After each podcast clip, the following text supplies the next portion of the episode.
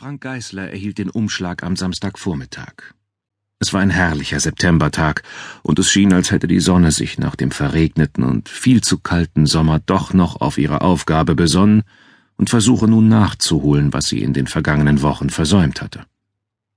Als Frank gegen elf Uhr den Rasenmäher abstellte, um eine kleine Pause zu machen und einen Schluck zu trinken, zeigte das Thermometer auf der schattigen Seite des Gartenhauses schon 25 Grad an.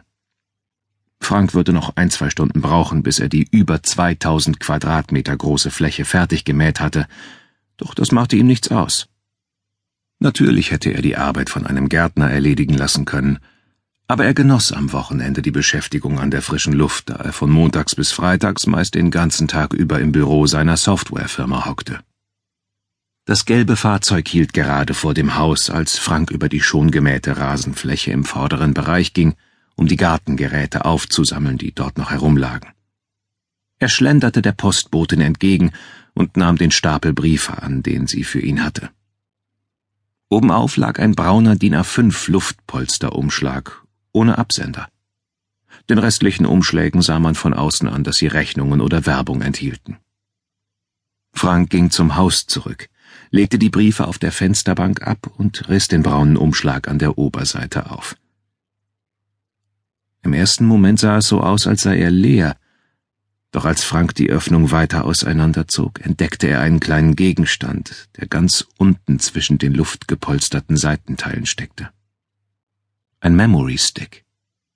Frank nahm ihn heraus und vergewisserte sich noch einmal, dass der Umschlag sonst nichts enthielt, bevor er ihn zu den Briefen auf der Fensterbank legte. Den silbernen Stick behielt er in der Hand und betrachtete ihn von allen Seiten. Es gab weder einen Werbeaufdruck noch sonst einen Hinweis auf seine Herkunft. Frank überlegte, wer ihm einen Speicherstick ohne Absender und Begleitschreiben schicken könnte. Es fiel ihm niemand ein. Er würde sich den Inhalt ansehen müssen, wenn er mehr erfahren wollte. Frank nahm die anderen Briefe und den leeren Umschlag von der Fensterbank und ging ums Haus herum zur Terrassentür. Auf dem Weg überlegte er sich, dass der Stick Schadsoftware enthalten könnte. Ein Trojaner zum Beispiel, dessen Zweck es war, sich auf dem PC festzusetzen, sobald der Stick in den USB-Anschluss gesteckt wurde. Diese Programme spähten den Rechner aus, auf dem sie sich installierten, und schickten dann alle möglichen Daten an einen im Quellcode hinterlegten Adressaten. Nicht zum ersten Mal wollte jemand so an Betriebsgeheimnisse seiner Firma herankommen. Auf der Terrasse zog Frank die Schuhe aus und betrat das Wohnzimmer. Beate war mit Laura zum Shoppen in der Stadt unterwegs, weil die 15-jährige neue Schuhe brauchte. Frank wusste aus Erfahrung, dass er vor dem späten Nachmittag nicht mit den beiden rechnen konnte. Er ging über den Flur in sein Büro, zog den Schreibtischstuhl heran und setzte sich an einen schmalen Tisch, der gegenüber von seinem Schreibtisch an der Wand stand.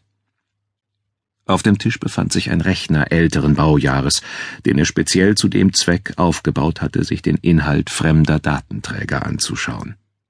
Dieser Computer war nicht mit dem Internet verbunden und enthielt keinerlei persönliche Daten.